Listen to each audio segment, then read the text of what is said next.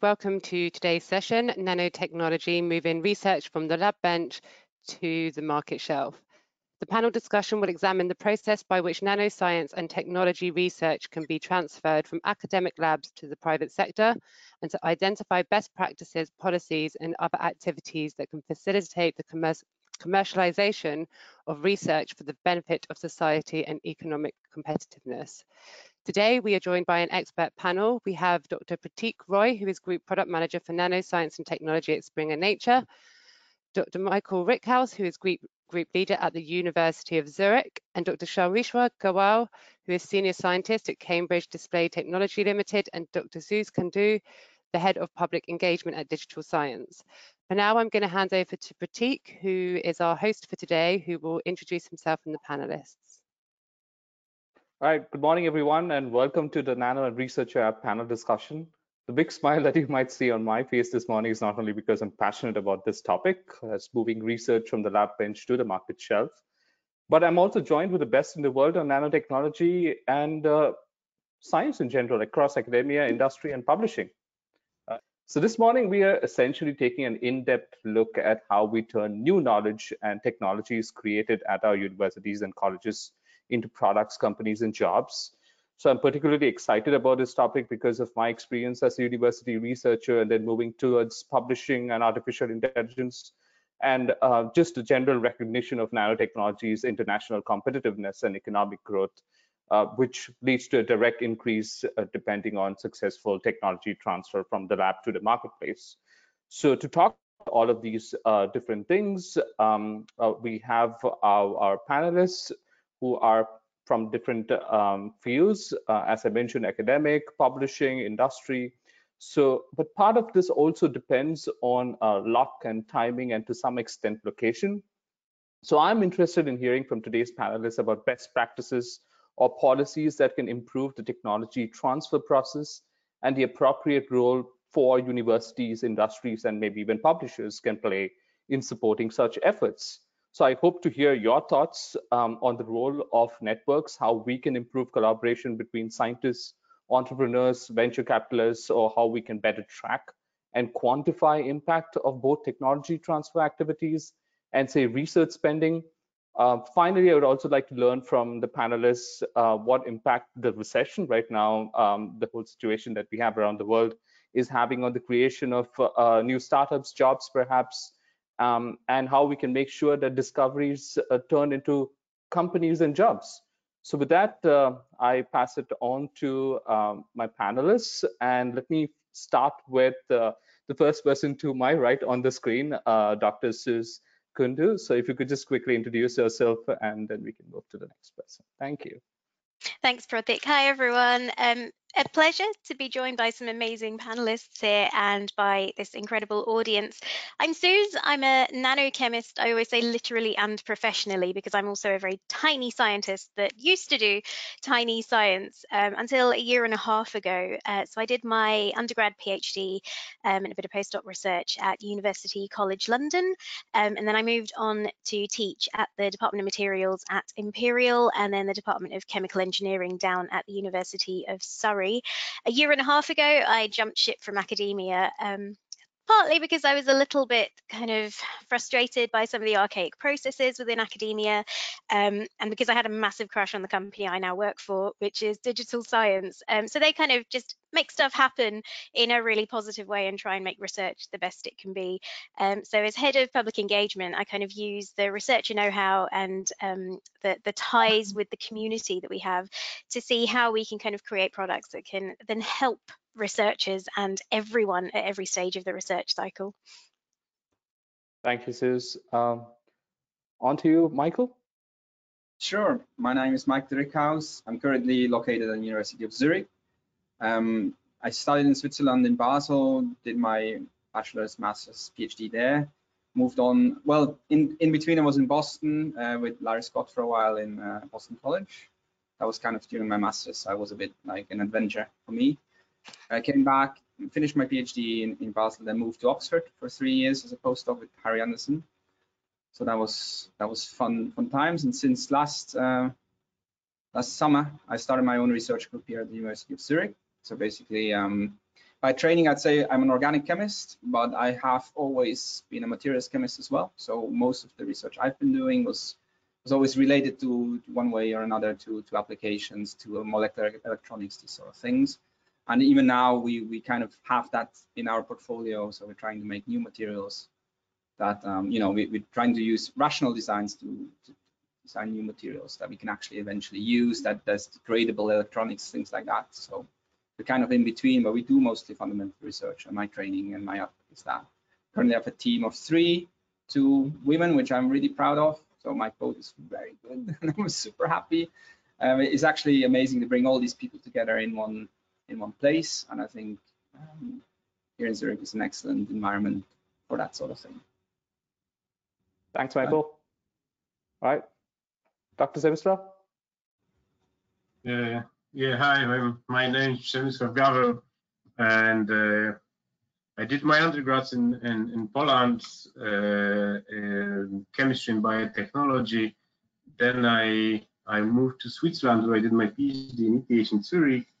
And after that, uh, funded by Swiss National Science Agency, I met Michael Rickhaus actually. Together we did a postdoc in Oxford.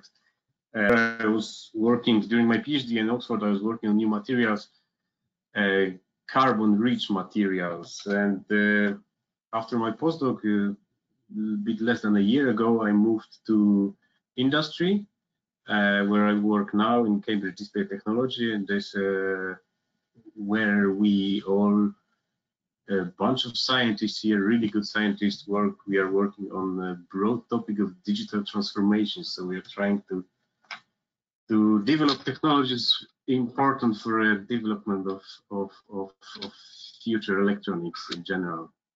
And uh, this is this company is actually a spin-off of Cambridge University of uh, Jeremy Burroughes, who who found in his PhD he discovered the electro emission of, of uh, organic polymers of uh, conductive polymers and uh, he created this company based on his of his PhD discovery. Now this company grew to uh, to quite large company, and now we are part of a of a large international corporation, Sumitomo Chemicals. So this is a, a very nice example how to transfer the nanotechnology uh, discovery from academia to to industry. Thank you so much. Well, well, thank you to the panelists for joining us today and the lovely introductions. So as you can see, we have a large diversity in the different fields that we have, uh, all somehow connected to nanoscience and technology. So um, very quickly, um, I did my PhD in nanoscience and technology in National Taiwan University. Um, I was in academia for more than a decade, working in different countries, Taiwan, Japan, New Zealand, um, partially with an industrial collaboration with Rocket Labs uh, down in uh, Canterbury in New Zealand before um, getting associated with different editorial work with uh, various publishing companies. Eventually got interested in artificial intelligence and that's when an opportunity came along with Springer Nature. And uh, it's it's something that's interesting for a lot of uh, you who might be joining us in today's call, especially if you are PhD students that there are uh, many different types of opportunities in the publishing industry outside of editorial. So um, I actually work in uh, this small group called the database group that uh, works in aggregation of data and using artificial intelligence to find um, different uh, kinds of uh, concepts around uh, nanomaterials. And that's where we are with Nature Nano. So what we wanted to look at was what are the key elements, so to speak, for successful university and industry commercialization collaborations because we often see that university technology transfer programs vary across institution types. So um, I'd like to hand this question over to uh, Dr. Suze, who uh, might probably want to elaborate a little bit on different types of education, training, or support universities could offer to students or even postdocs, or how are they engaging with um, different industry collaborations. So, sure. So I'll be kind of drawing on my own experiences here in particular. I was lucky enough during my PhD to have I mean, I had an incredible PI, uh, Professor Ivan Parkin at UCL Chemistry. Uh, so he's behind all the self-cleaning glass and everything. My particular research was based around photocatalysis as well, uh, particularly with a focus on water splitting, but also antimicrobial coatings that we can apply to things. So I did have uh, a small portion of my research um, actually patented by UCL during my time as a PhD student. So I'm kind of going to talk a little bit about the things that I had of and things that I've seen since then. And I think this engagement with your university's tech transfer team is really important. Most universities, if not all universities, do have a dedicated team that understand the process through which you need to go through to kind of go forward and potentially patent or commercialize any aspect of your work. Um, Obviously, you know, most people on this call are probably experts in nanotechnology, and that's brilliant. You're not expected to be an expert in business as well. You're not expected to be an expert in the legal side of these things. And I think that's really important that engaging with your universities or your institutions um, actual kind of tech transfer team is great. Having the support of the people around you as well that you work with has been, uh, at least for me, was a really good thing. I never thought that I would be patenting any of my work. I never thought I'd do a PhD, for goodness sake. So I never thought I'd end up as an inventor on a patent, but it was actually my PI that suggested that we go forward and do that. So I think speaking to people, making sure people are in the loop with the stuff that you're doing and being kind of open to these things is, is very important. Um, I think we need to look at building confidence in researchers because again, I think a lot of people will go, well, commercialization, that's not the reason I went into this, or it's not for me, or I don't understand much about that world. So I think having greater awareness and engagement with some of the work that goes on within universities and within research institutions can be really important, even if it's just the sharing of case studies from a range of different people that have gone ahead and commercialized something or have had a successful industry collaboration, I think can really boost people's confidence and make them think, well, I can relate to that person. Perhaps that's something that I could be doing.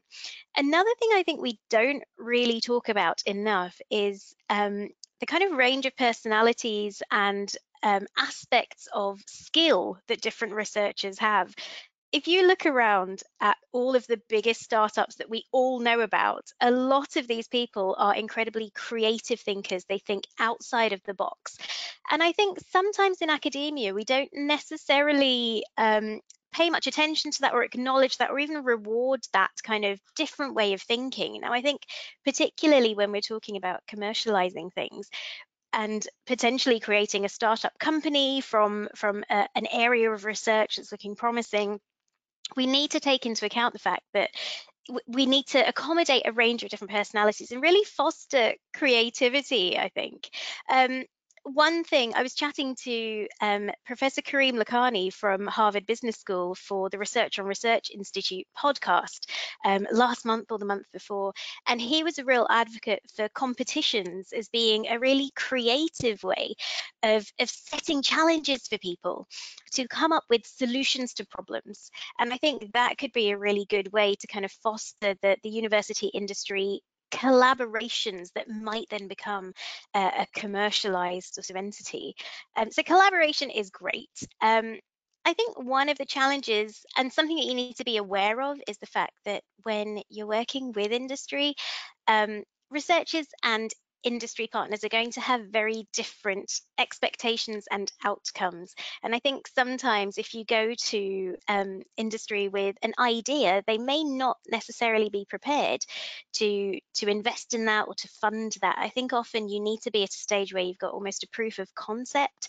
Um, so that's something really interesting. I also, I have a really kind of privileged um, science communication life outside of what I do as well. So I um, recently covered the Kavli Prize for nanoscience, which was awarded last week. And I chatted to Professor um, Maximilian Haider and Professor Knut Urban, two of the four winners of the million dollar prize for, for nanoscience for their work on um, tweaking uh, nano microscopy effectively to make it even better. And they were saying that they really struggled to create industry collaborations because they didn't have this proof of concept. And so they had to get to that stage and then kind of really push for funding. And this was back in the 90s. So I think there is greater collaboration at the moment, particularly between industry and university research. But the fact that even they couldn't get um, that backing or that funding from any kind of industrial partner really does make you think, well, you know, it's not necessarily easy, but I think we have a lot more in the way support these days. Um, the last thing that I wanted to say is that in terms of, I think something that is key to a successful research industry collaboration, particularly with universities, is the fact that you need to trust your experts. So not just the people in your tech transfer team, um, but also social scientists who have a real understanding of how products can be transferred into a, a commercialized entity um, in the uptake of those products. And I think the other thing that is really important in terms of um, working with experts is finding good mentors as well. So one of the things that digital science used to do as part of a Catalyst grant was this strong sense of mentorship where you would have people that have been through this or have experience of taking something from the lab into industry and being honest about the challenges, also talking about how they overcame them. Um, so I think that's really important as well. So a lot of, I think a lot of this is awareness and support. That's kind right. of my my two big take homes. Right, and I think uh, we, when we were talking about uh, funding availability, and we have a question from uh, Mohammed who is asking that what are the opportunities for, say, underdeveloped or developing countries to improve their socioeconomic conditions via nanotechnology while they have a limit of budget for say research and development in their um, academic environment or even industrial environment so is there something that you could add to that hmm. I guess one of the things um, in particular are some of these calls to funding to solve specific problems. I mean, we hmm. all know nanotechnology can be applied as a solution to so many different things from energy to environmental change to medicine. And I think sometimes maybe looking for those big there are so many out there, and it's a case of finding them. I have to say, as awful as it sounds, the one thing this pandemic that I think has been a really encouraging thing is this sort of it's it's been such a catalyst for people just working remotely and collaboratively wherever they are. The fact actually I think a lot of people have gone, we don't necessarily need to be traveling to do a lot of this stuff. Mm-hmm. I know that in the global south, one of the big challenges is the fact that, you know, if there's a limited amount of funding available, there's not the opportunity necessarily to go to all these big conferences or these calls for funding that are going on. And the fact that the research world has just got on with it is a great thing because I think it means that one of those barriers is broken down. So we are able to kind of include more people in these discussions. Um, right. I'd also say for the global that for people in the global south as well, there will always be um, societies and existing networks that will exist. We're doing some work with um, Research for Life, for example, about kind of access to, to research information. And I think they'd be good places to find other collaborators, other people that have maybe developed these ideas and have some other good contacts as well. So that's that's great. I mean, uh, Michael Zemislav, is there something that uh, you feel that's happening in universities or from your own experience that you could draw on when it comes to these collaborations that uh, you think uh, acts differently? Like some fundings are prices, let's say, for solving the problem is is large, are small. Some some are actually quite large. So you can start from small steps with uh, helping others solving problems, you are really creative, you have a, have a big knowledge and, and, and want to participate in these uh, innovations. Uh, then if you have good portfolio of this, you can you can make contact you can make professional network and, and probably get much easier funding for in the, in your future uh, individual ideas. Right. And, and, and I think the general theme seems to be uh, funding. Uh, Michael, did you want to add anything to this? Funding is one thing, yes, uh, but I'd say I, would go a step beyond and say, you know, where do you start? And I think if if the path were easy, so and there, this is where funding is at. You know, if there's a lot of funding opportunities, the step is easy. You know, but it's not. I mean, but but you feel un, unqualified. It's like what you said, uh, Suze, before that that you don't really dare because you have no idea where to start. And so I think helping people to understand just what are the first steps. You know, where, how do I change my my my mindset into an entrepreneur mind, mindset, basically, and then kind of ramp up from there. Is something that is every, everyone's very good at, except in academia. You know, like I have friends that have founded their own companies. They they dare to do things, and I always think like, well, but aren't we the smart ones? How do how come we don't do this? You know, like, and I think it comes with that that that essentially, if you want to do this, you have to do it on your own, and um, it, it takes a leap even to recognize probably the university is supporting you in this, and you can just ask, you know, uh, as a first step. But but I think very often you don't even recognize the potential, you don't even understand what you have in hands or what this could lead to, and then once you do, you don't know where to go on from there. You know, it's, it's so many steps in between. I think that that really that really hinder this. It's not just the funding would make it all easier because you could just basically apply and then go on from there. But I think even without the funding is possible, but you need to there, and, and I think that's that's a problem. Right, and I think that kind of uh, leads us nicely into the next question, which uh, is what are the challenges that we come across when it comes to uh, the transfer of knowledge from, say, university researchers to, private sector, and and more so, um, kind of uh, expanding on what all of you are talking about is I often get asked um, if academics are, uh, I mean, all of us are very smart, but uh, should we then go out and do these different courses, perhaps uh, business courses, to equip ourselves with the knowledge to um, uh, to start a new company or start a new initiative and so on? Or is it better for us to go and reach out to the business community where they have the expertise and collaborate with them? Um, and and based on that, I also have another question from the audience, which is a very similar question. Are there any uh, popular, say, hubs um, and or communities that could bridge this gap between university or industries. Um, so, uh, Michael, if you have any thoughts on that, um, um, the other panelists, yeah, feel free to jump in. And in, in terms of commercialization, I think in, in part that's it's more, at least in my experience, more local thing. You know, in the sense that you know you have like, like legislations, you have laws. So usually, you know, depending on where you're at, you have different opportunities for for these sort of things. There there definitely are, and you know, in Switzerland, there definitely are these sort of things. Even the universities sometimes have them, or, or they have joint ventures with other universities to help you get there. Again, I think for me, the, the main challenge is if you want to have the transfer of knowledge is you need to ask yourself who transfers that knowledge. And I think mm. that's just, and in the end, that's what it all points down. The, the relationships you have is what is going to encourage you to take these steps. I think that's really what doesn't happen, right?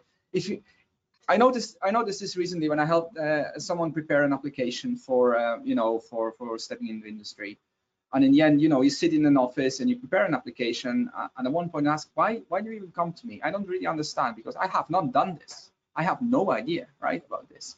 But in the end, um, we kind of we kind of try to work out what industry wants from an academic perspective, but none of us actually have actively been exposed. I think that's that's a, a bit the problem in, in, in all of this that that how do you get um, how do they pe people to ask the right questions to the right people and they can encourage and they can help on? You know this is this is something that takes time to develop. And in the end i think you also need to consider that that when you go into academia there's a reason for it right? Most of us are a bit idealistic. Most, most of us want to we, we want to do work that matters and it's a bit outside the box and it's risky and we don't know where this leads and this is great right and then out, out of out of a sudden you should be able to form a product that is maybe you know compromises that that that, that you know is maybe not exactly what you want but maybe what you can actually legally do you know and, and bring to people and whatever it is. It's, it's an entire change. And, and in a way it's no surprise right that that an academic mindset and an entrepreneur mindset you know they're they're a bit different. And and most I, i'd say most of the academics that stay on they stay on because of the mindset of the academia. And that's hard in that mindset, it's very hard to, to create a product, even though I think we should.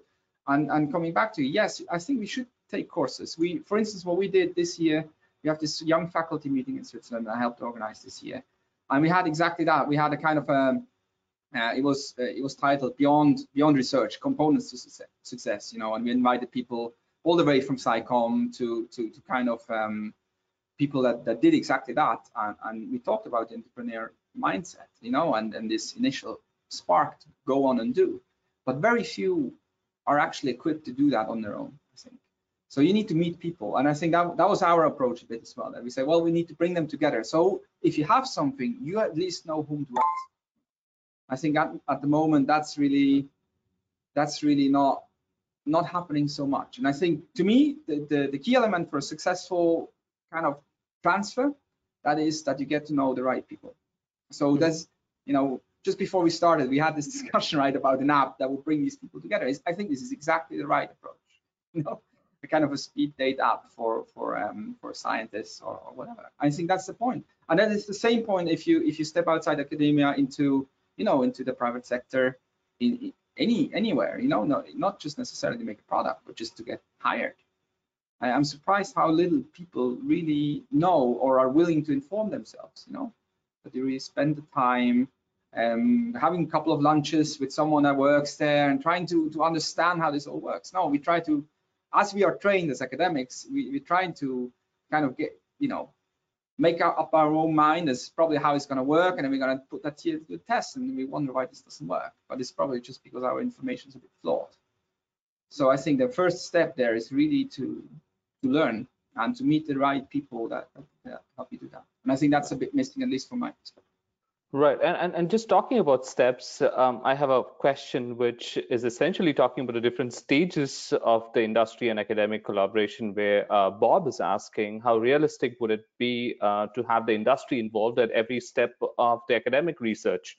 So, uh, and also do you think that it would be realistic that the research in university should essentially suit the demands of the industry? Well, that's the question, right?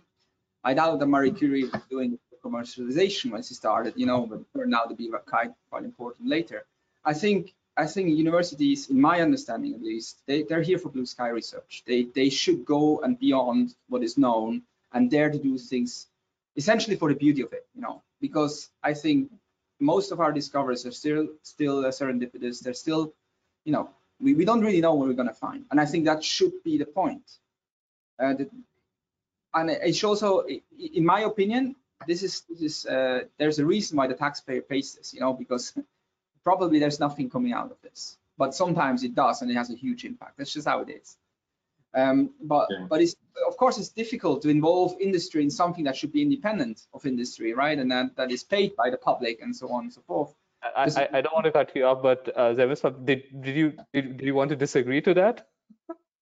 And I wanted uh, to, to correct Mike a bit. This is something that's out of the blue or sky blue research. It's called fundamental research, and actually on this fundamental research, a lot of, of applicable applicable research and, and uh, research followed up by industry is actually based on this fundamental research. So Yeah. this Yeah. is the very important role of, of academia in all this all this development society community or this uh, scientific community and uh, academia is rather doing a fundamental research to build up later on this so uh, it's it might call it So for that process to complete and, and bring these things, you, you see that in OLEDs and something like that that have been around for years, you know, that finally make themselves into products, of course. But I still do think Yeah. that there's immediate stage, you know, where we can actually even now bring things out directly into the market. I think that is possible, definitely. You know, there is there is a question of of what chemists should be doing right now. Should we all tackle CO2 and you know, like there, there's a question for for these sort of things, of course, and then there should be space and room. But the problem is really that that traditionally these these boundaries are is, is blurred, and because it's blurred, it's unclear, and because it's unclear, it's uncertain. So you tend to stay in the extremes, and and you're not very comfortable in, in this mix where you say, well, maybe we could try to develop something, search collaboration, have a PhD funded by by a company. You know, these sort of things. These are these are tricky questions, of course. But I think is is, is also fertile ground for for new things. I, I do think so. So people usually that that there, they, they turn out to be quite successful in the end. I think. So you had a point uh, to make on this? I was I was literally just going to say that I think it very much depends on we, we need both. We need this balance between the two. We need the academic researchers that have freedom. I think that's the bigger thing to explore. But then I think we have to understand that industry does play this huge role as well. I I remember when I went in to do a PhD rather than go into industry, which some of my friends were doing. And, you know, they earned more than I did when I was a PhD student, but they were doing effectively other people's work. Whereas I kind of decided for me that wasn't what I wanted to do. I wanted to have the freedom to explore, to experiment, to try things out. Obviously, you know, at a, a, a sort of lower premium and that's fine and i think it depends on the kind of person that you are and what you want to do but i think they both need to kind of work sort of symbiotically so that industry is ready to kind of go that's a good idea there. Let's see what we can do with that.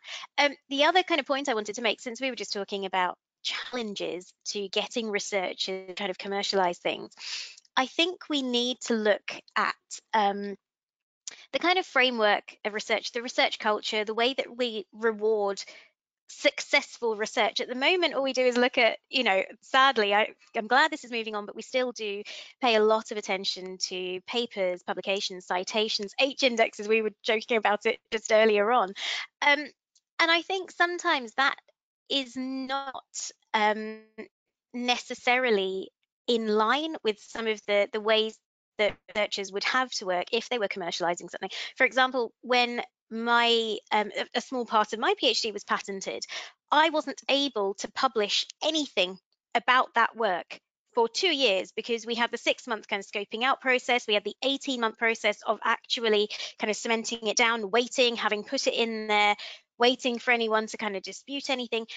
If your publications then take a hit for, you know, a year or two years or whatever, but on some of this fundamental work, that's kind of a problem if you want to be measured as a researcher on the same kind of metric as everyone else is being measured. And I think maybe the research culture needs to be more accommodating to different ranges of research output because all of these things are still useful and we're still contributing to the kind of wider knowledge base, but in different ways. So, I mean, that's always it's the kind of constant uphill battle with the framework within which we work, which is kind of why I left, but you know, anyway. And talking about leaving, and I, th I think that kind of transition us into the next question that we have uh, is uh, just creating jobs in the industry. And and and before I pass it on to uh, to kind of um, take the lead on this question, um, let me try and combine some of the questions that we are getting from the audiences related to this. Uh, and I'm sorry if I'm not able to get to all of your questions. There's a lot of them.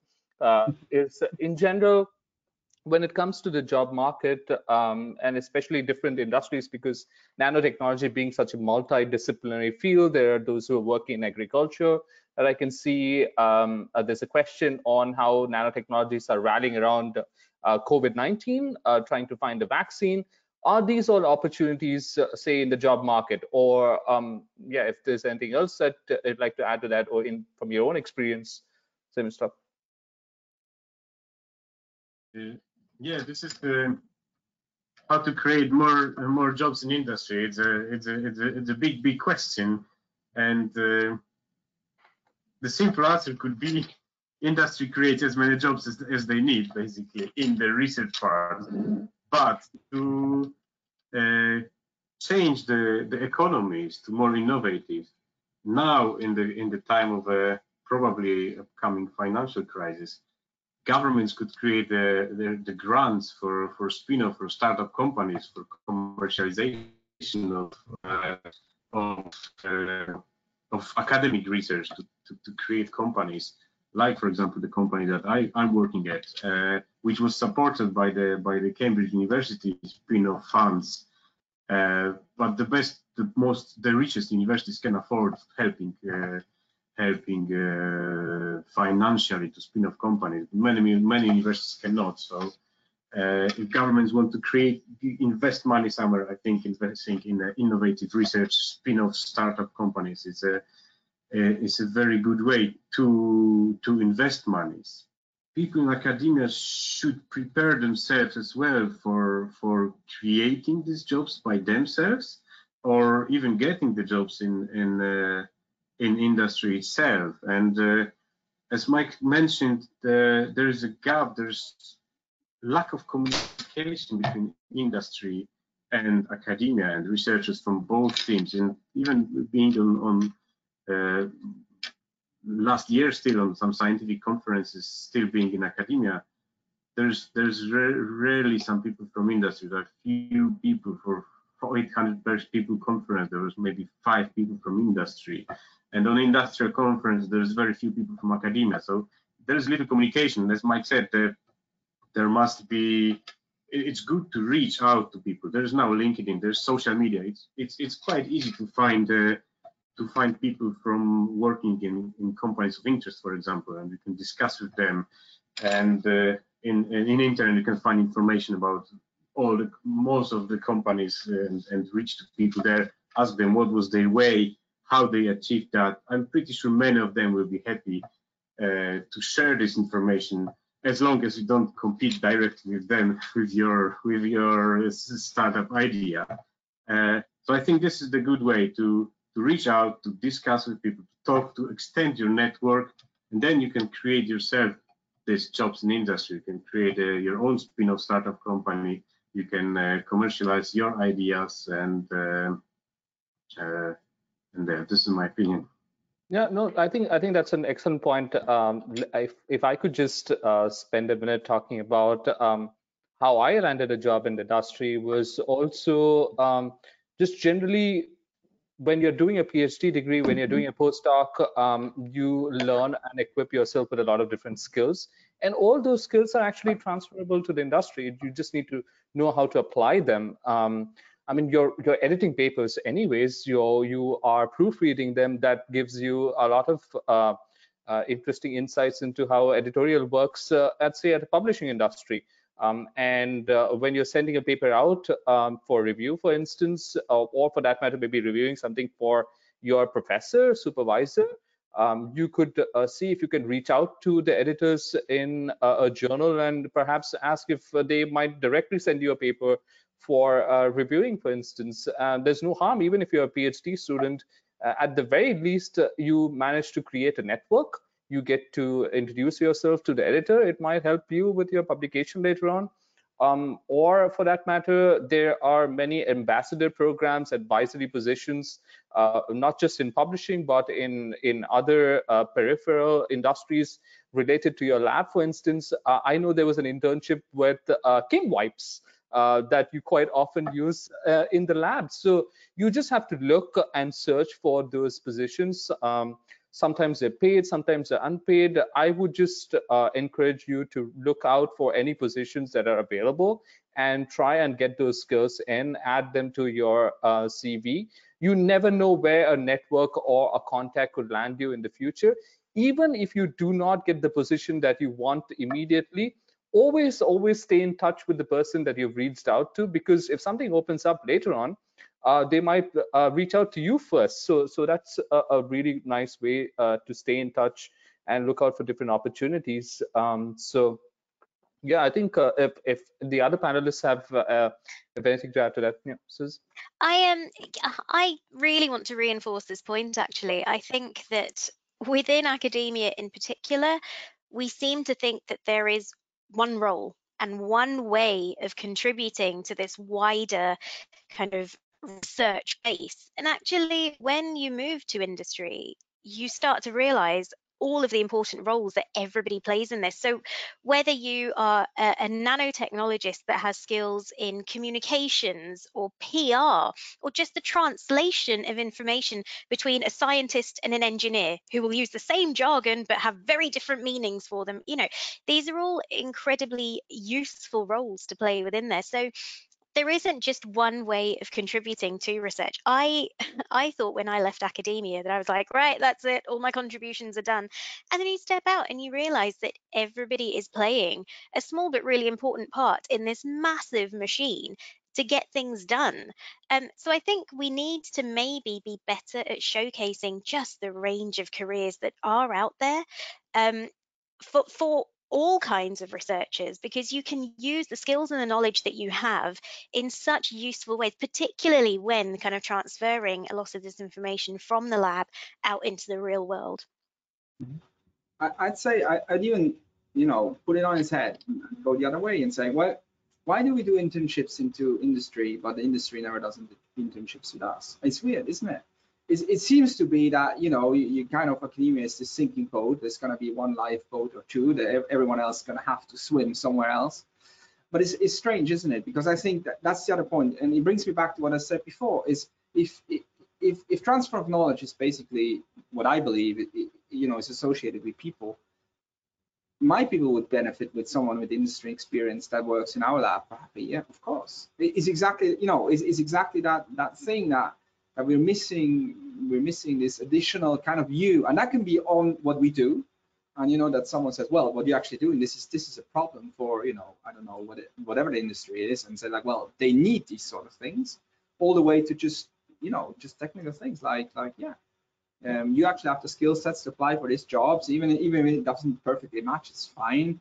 Because you know it, it's just a way of promoting yourself and so on. But how are you going to learn that if if you never get in touch? And and and surprisingly, you know, if you think about the amount of stress that the PIs are under, that the PhD students, the master students are under, there's not much room to do these sort of things, you know. So it could it could go a bit more both ways, I, I think.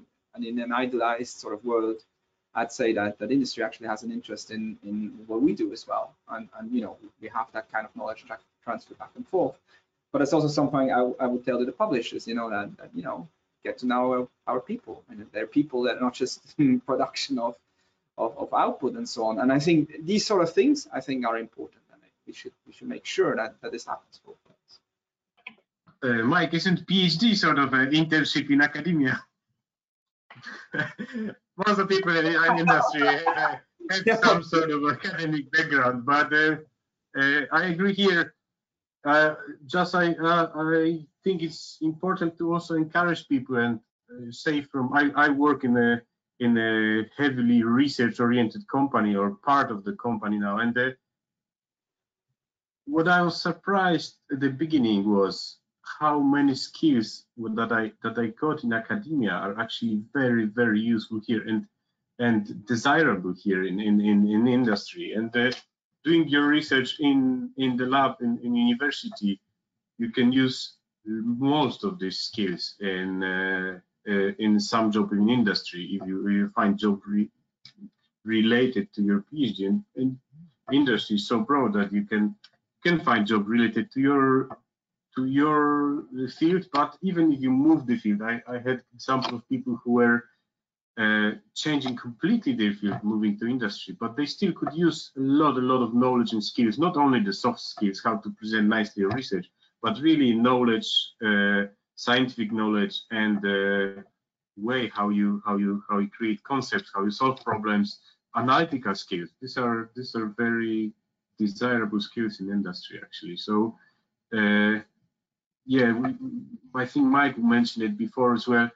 People are when he was he was helping this person to prepare CV for somebody or application to go to industry that they don't know what what industry expects. Uh, I think it's important also to be honest and uh, to put your to put all your skills you know, and then industry will, will, will select you based on this, of course. Uh, but don't be afraid. Don't, don't think there's this uh, massive barrier. You have to learn so many new things. You have to or do, do this business schools to get job in industry. No, you uh, go apply, try to find your your dream job, and uh, even if you don't get one, second, third, fourth, uh, keep applying, keep keep trying, and you'll find your dream job. I'm pretty sure. Uh, and and and I think a, good time to ask this question is that often when you are applying for these jobs, um, the industry tends to ask for some kind of work experience. So what do we do in in in those cases uh, when uh, PhD students do not have any industrial experience? How do they add that in their uh, CV? Do you have any thoughts on that? I think a work experience PhD is a, is a full-time job in most cases, especially in nanotechnology. It's a, cannot do PhD in technology, uh, chemistry, uh, bio biotechnology or other technologies. Cannot do PhD as a part-time job after your uh, other work. Uh, it's full-time job basically. So you can you can tell all your skills. I did this project. I solved this problem. I used this method. I learned this method to to solve this problem. So you you actually have after PhD you have a lot of a lot of work experience. But you just have right. to know how to sell it. I think a lot of it is really actually kind of signposting the skills you have in the appropriate language sometimes. I mean, if you ask a PhD student if they have project management experience, and most of them would go, No, I've just worked in a lab on my own. And actually, the reality is, when you think about how many plates they have spinning at any one point or how productive they've been, of course they have project management experience. It's just that nobody has actually flagged that up in so many words. So I think sometimes maybe sitting down with somebody a bit more experienced, a mentor or, you know, somebody that you trust, maybe even from a different field that can help you identify the skills you do have is a really useful thing because you won't believe them, you know, you won't feel that you have them, but, but with you know phd students are incredibly highly skilled highly talented people with with a lot of you know ways they can apply those skills Right. And, and I think uh, uh, another question from the audience essentially, where do we go looking for these job opportunities? Do we go to traditional sites uh, where they host jobs or just um, ask our network? I found actually a job for a colleague of mine, of, of, of, of mine uh, back from academia. I found him job on Twitter. I saw on Twitter one of the professors I'm I'm following tweeted, uh, yeah, I have this opening. I told my colleague and uh, he applied, he got the job. He's now doing his postdoc in Australia in Melbourne. You can find uh, jobs in social media. There are so many jobs online, job job related uh, websites. Uh, if you want, you will find. Just keep searching. The, the job will not come down from you. Of course, if you have nice network, sometimes people will, will go and come and ask you, yeah, we have this opening. Maybe maybe you would like to apply. Uh, but uh, yeah, on LinkedIn, for example, when you are in industry already, then maybe people start uh, connecting you. Uh, if you are going from academia, just keep searching, keep searching, keep uh, searching companies that you are interested in. Check their website. All the companies put their jobs on their websites, and uh, yeah, this is how I found. Uh, I got the job here. I uh, CDT is the company I I was I really liked. I was related to my research. I went on their website one day. They had job opening. I applied. I got the job. And, it might be as simple as that. Very quick note. The other thing is you can create your job. I think at least most of the big companies, they do have opportunities available that they do not show. You know, so I think there is a bottleneck of, of the, you know, if you see a job opportunity uh, advertised on a website, it, there's a lot of processes that have happened before. So it's kind of like, you know, these are the, the sort of the, the best of the best candidate. Um, that, that are looking that internally have won for for you know more if you will more money and more funding and so on. And so they they, they can open up a position. Of course these positions are going to be highly sought after. My experience is that very often you just approach people that work and and then all of a sudden you hear well there is actually an opening coming up you know in a couple of months that that they don't really know how to fill it in yet but yeah why not? And and you know all of a sudden you go from a setting where you compete against hundreds of people that you compete against no one and that that goes through kind of your if you want to say your network and these things you can actually actively build on. You can approach people. Maybe don't you know approach them say I, I need a job just say like i want to learn from you. I want to have a conversation with you. Can we have lunch? Can we you know I, i'd like to know. And then in that time they will refer you to someone and someone and someone and eventually all of a sudden you're there you know? So i think that's that's sort of my the complementary approach to to actually competing because sometimes like you say, that you lack the work experience and so on. But if you get to explain what you know to someone face to face, you can win, convince them a lot better than on paper, I think. That's just. You know. I just wanted to add a tiny thing here, um, which I, I, agree with everything you've you've all said, and I think that's really important to go out there and be confident.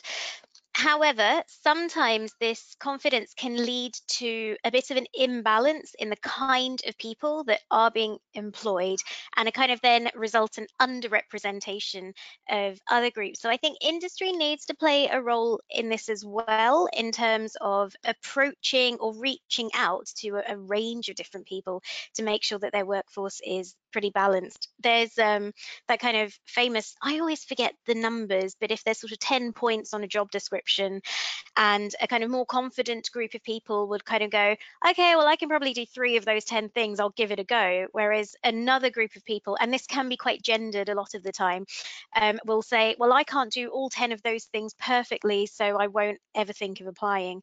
Um, I, I, think I'm pretty encouraged by the fact that people are doing more to reach a range of different people in their recruitment methods now.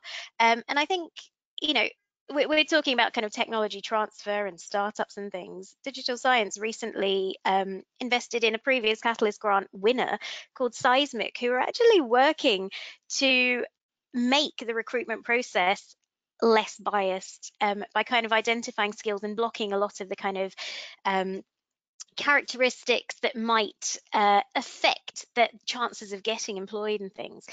So I think, you know, we have to play a part in being more confident and kind of playing this role of approaching people and, and doing that and really actively going out and searching for these roles. But I do think industry has a big mm. part to play in this as well to make sure that we still have good representation and balance in the workforce that we're creating. We've had a really, really nice panel discussion and uh, we're running out of time. So I'm going to give you the tough job of uh, giving you 30 seconds to essentially answer or give one piece of advice to our audience today as to how they could go and commercialize their research or land on their dream job. So it could be anything, or maybe choose to ignore my question and give your own closing remarks for 30 seconds. So um, why don't we start with uh, uh, Dr. Przemyslaw this time? Yeah. Uh, I think be confident, believe in your research, believe in your skills, believe if you want to commercialize your research, believe in it. Uh, try to solve big problems. Uh, nobody would like to invest in company that solves a small, tiny problem. Try to solve big problems. There are market uh, uh, analysis uh, reports. Uh, see what what is the important problem to solve in the future. See it, solve big problem. Or uh, if you want to just get a job in industry, believe in yourself. Search what you love and and keep following your dreams. Believe in yourself, Michael. And to me, you understand that everything you do is related to people.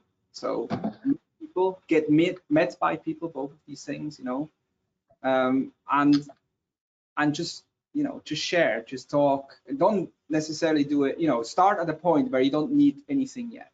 I think that's my point. Start doing that when you're very comfortable, when you're passionate about research or whatever it is you do, and and meet and and build build on that because I think eventually this is a long time process. And like you say, you don't you don't always have the confidence, but right. usually if you're passionate, then you, you get to share eventually. And I think that, that will always ignite.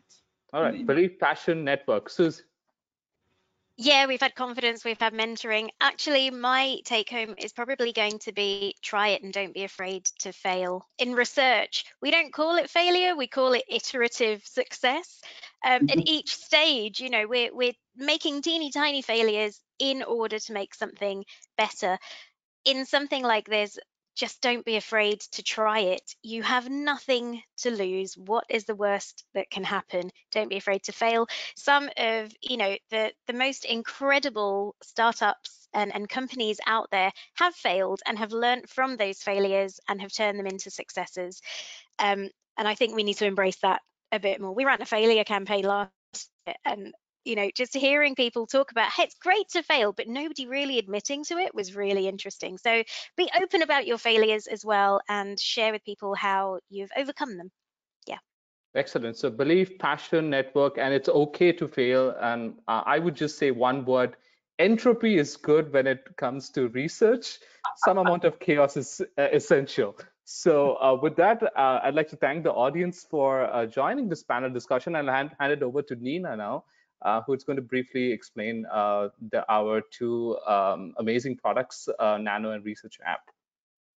Hi, everyone, and uh, just a huge thank you to the panelists. I think that was a great discussion. Um, so this panel discussion was hosted by the teams behind Nano, um, the strategic and commercial evaluation tool for nanoscience and technology research brought to you by Springer Nature and by Researcher. Researcher's mission is to become one of the world's leading discovery platforms for scientists and researchers. Academics can follow over 16,000 sources of scholarly content, including all Springer Nature journals, to stay up to date. The app is free to download and use on iOS, Android, and as a website. Thank you all for joining the session today. We hope you found it useful and we look forward to welcoming you to more in the future. Have a lovely day.